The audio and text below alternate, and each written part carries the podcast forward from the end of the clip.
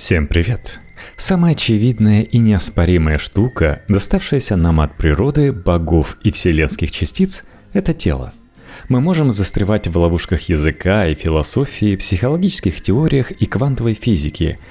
Но, как пишет родоначальник аналитической философии Джордж Эдвард Мур, я показываю две мои руки и говорю, жестикулируя правой.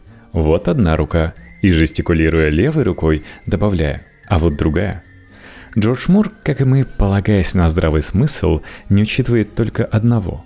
Наш мозг постоянно с нами мухлюет, а мы то и дело себя от себя отстраняем. Тело как фикция и репрессивный инструмент. Как мозг воспринимает тело и что с этим восприятием делает культура.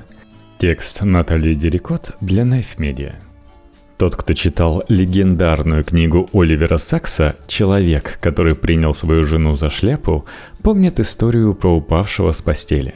Пациент все время валится с кровати, потому что пытается сбросить свою ногу, сбросить буквально. Медсестра, мол, разыграла его, подкинув фейковую конечность.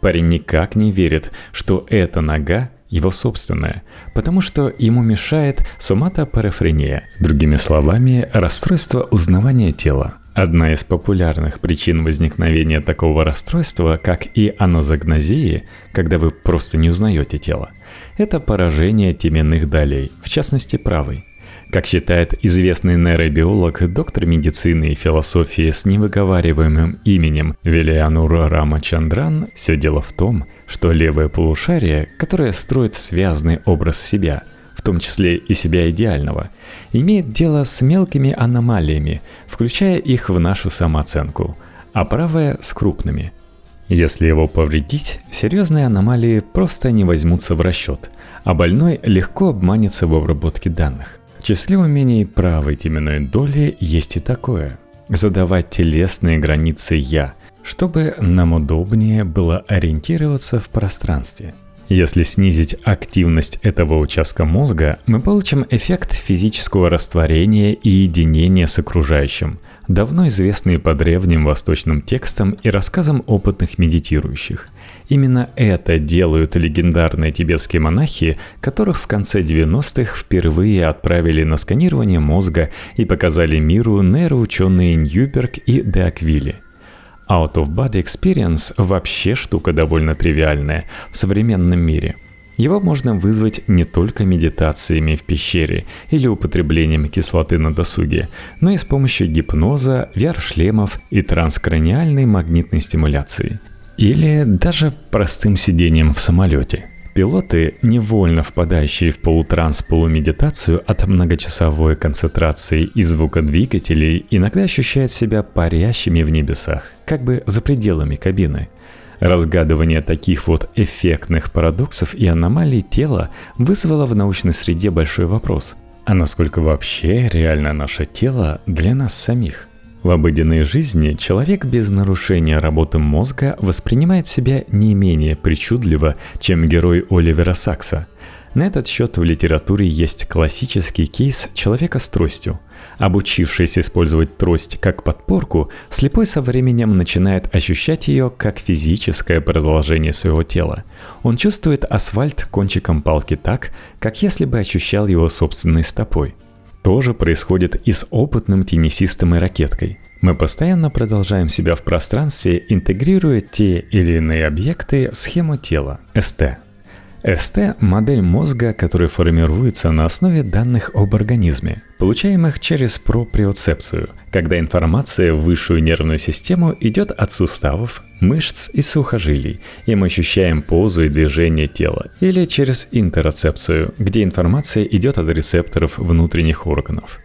Но схемой тела наше восприятие себя не исчерпывается – ведь мы отдаем себе отчет, что ракетка – это не наша фактическая рука – а трость не наша реальная часть тела.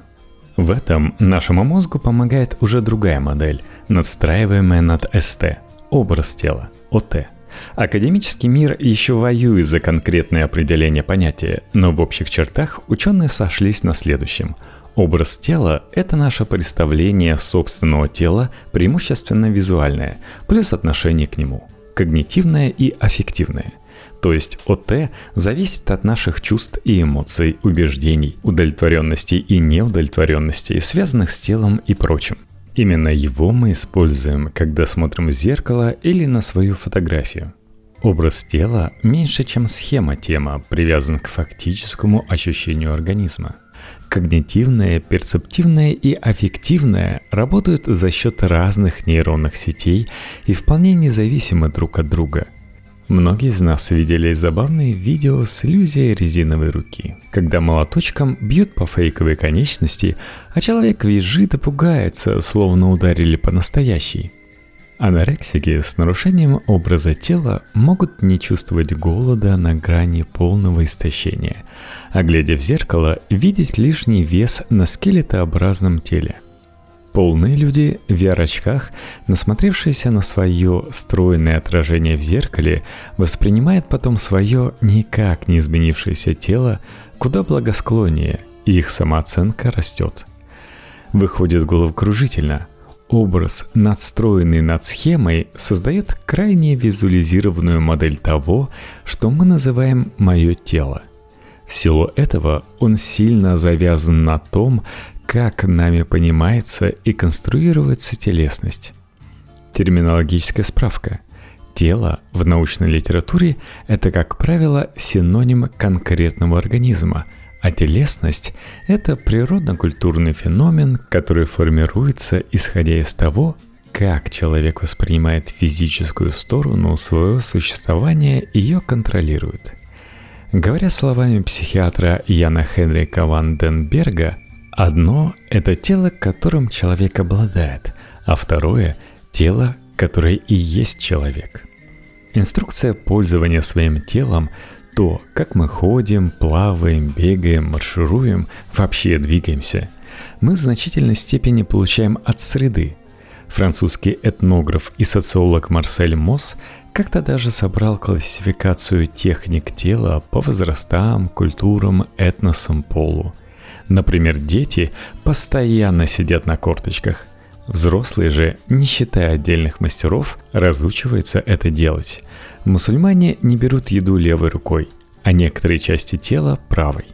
Женщины из новозеландского племени Маори с детства приучаются ходить, сильно покачивая бедрами из стороны в сторону. Через социум и культуру мы обучаемся не только способам пользования телом, но и отношения к нему. В свое время эта мысль сильно пугала постмодернистов, особенно французского философа Мишеля Фуко, который посвятил этой теме немало своих текстов. Классический кейс Фуко – дисциплинарная власть бдит, следит и наказывает. Раб подчиняется, и все очень завязано с сексуальности – Например, в XVIII веке в Европе возникает надзор за мастурбацией, который быстро перерастает в панику. Молодежь больна. Семьи разворачивают нравственную чистку и на каждом углу хватает детей с поличным, устанавливая слежку за делами. Сексуальность же, попадая на радары анализа, заботы контроля, превращается в то, что неистово хочется проявлять. Сексуальный бунт – логичный ответ на ситуацию, где тело превращено в поле боя. Девизы революции 1917 года «заняться сексом так же просто, как выпить стакан воды», повальное увлечение Фрейдом, взрыв порноиндустрии, сексуальная революция 60-х, тело, казалось бы, наконец освобождают. Но власть не спит и отвечает тем же – эксплуатирует эротическое через поп-эстетику, консюмеризм и маскульт, меняя контроль подавления на контроль-стимуляцию под лозунгом, который Фуко описывает как «оголяйся», но будь худощавым, красивым и загорелым. Эту неловкую ситуацию, когда сексуальное освобождение превращается в очередной инструмент власти, Герберт Маркуза, главный идеолог легендарного 68-го, называет репрессивной десублимацией. Современный человек именно потому так повернут на сексе, считает он, что машинерия власти залезает ему под кожу, а тело ему больше не принадлежит. Что это значит? – лучше всего проиллюстрировать на примере женщины и патриархальной культуры. так как феминистский дискурс немало потоптался на территории, облагороженной интеллектуалами вроде Фуко. Согласно такому подходу, женщина постоянно оценивает себя взглядом со стороны, мужским разглядыванием. Свои повседневные жизненные практики ухода, поддержания здоровья, наведения марафета она подчиняет именно этой логике – а ее тело становится ценным потому, что оно дисциплинировано в соответствии с требованиями системы. Женщина заботится о теле не для того, чтобы его глубоко знать, а в соответствии с фетишистской и зрелищной логикой, чтобы внешне конституировать его как более гладкий, более совершенный, более функциональный объект. Французский философ Жан Бодрияр которого мы только что процитировали, говорил это не только о женщинах. Все наши тела в той или иной степени нами объектированы. Мы смотрим на тела как на социальный капитал. Ведь красивых оценивают как более умных. Суды к ним добрее, платят им больше и так далее.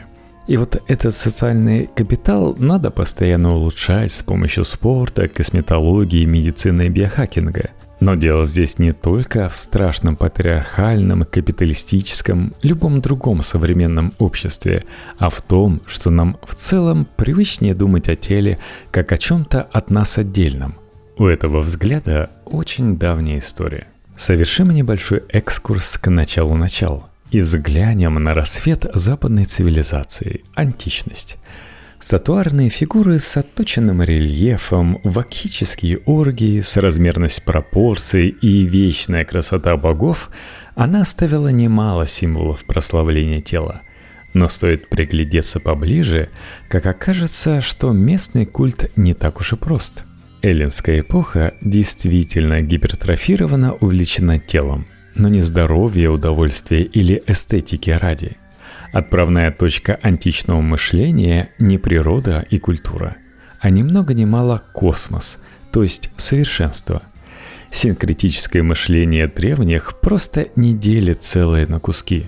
Самый отличный тому пример – калакагатия, принцип сочленения этики и эстетики, который подразумевает, что нравственная красота подкрепляется красотой внешней и наоборот – Настойчиво совершенствуя и тело, и ум, античность не только плодит красавцев для Олимпийских игр, но и потихоньку заводит борьбу между высокими идеями и обыденностью, которая слепо следует предписаниям и маловато думает о духовном. Так, через запрос на повышение общего уровня рефлексивности – Палестры и гимназии постепенно превращаются в Академию Платона и школу киников. Жизни тела противопоставляется жизнь духа и рождается новое, дуалистичное понимание. Тело не столько часть общей гармонии, сколько усыпальница для души. Развивается это представление о теле в Средневековье – которые, глядя на распад империи и загнивание жизнерадостного эллинского мира, к плоти сразу относятся с подозрением. Именно к плоти, не к телу. Согласно классическому крестьянскому благословию, дарованная Господом оболочка священна. И сам Христос ею не брезговал, и, как писал апостол Павел, «Ваши тела – суть храм живущего вас Святого Духа. Прославляйте Бога и в телах ваших». Тело призвано спастись. Главное в течение жизни не напортачить и вовремя открыться навстречу благодати. То есть противостоять плотскому, небожественному в себе, инстинктам, болезням, усталости и прочим капризам. Из восприятия тела как поле битвы и вырастает остервенелая аскеза монашества. Обыватель же, как обычно оторванный от высокой культуры, слегка теряется, Проповедники на каждом углу впадают в тиранический экстаз и кричат, что прелюбодеяние – прямой путь в адское пекло. И тело – домашний филиал ада. Средневековый человек кается, бросается на хлеб да воду, перестает смотреть порно и усердно молится, а потом пускается во все тяжкие на карнавале, чтобы спустить пар. Сверху тело окультуривается, из Византии привозят вилки, строятся городские бани, а снизу благие намерения тут же саботируются, и уже на самом открытии бани заполняются проститутками. В парадоксальном сознании Средневековья укореняются взаимоисключающие представления. О теле как божественном сосуде и одновременно греховном инкубаторе – Неудивительно, что в эпоху Возрождения с его возвратом к более жизнерадостной античности крутят в виска, глядя на средневековый невроз и запутаница в представлениях о телесном. Гуманисты провозглашают антропоцентризм, сытость и чувственное удовлетворение тела отвоевывают свои позиции, а витрувианский человек превращается в символ Ренессанса – Здесь появляется и еще один исторически свежий взгляд на телесность. Исходя из идеи о том, что человек есть мерило и образец, да Винчи зарисовывает человеческие конечности как рычаги. Медики Визали и Горвей впервые сравнивают живой организм с машиной. И понеслась.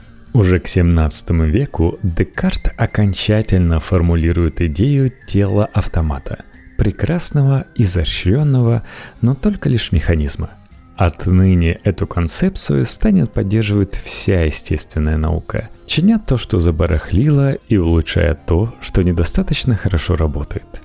К 17-19 веку восприятие тела как машины захватывает власть как центральная парадигма – Придворные и модники превращают тело в машину для увеселения, напудривая парики, рисуя родинки мушки и нацепляя кружевные панталоны.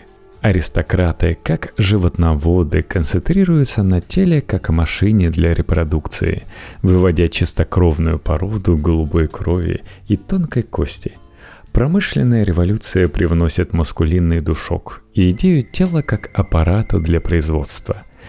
Тело превращается в удобный инструмент социализации через труд и атрибут, то есть что-то эффективно выполняя или что-то эффективно символизируя. Так, к переходу в 20 век мы получаем железнобетонную привычку воспринимать тело как объект, сосуд для ума и души, машину для выполнения функций, транслятор знаков, который надо холить или леять, но только с фигой в кармане. На этот счет французский философ Жан Бодрияр уже в 70-х создаст отличную классификацию модели тела в своем труде «Символический обмен и смерть». Тело как труп.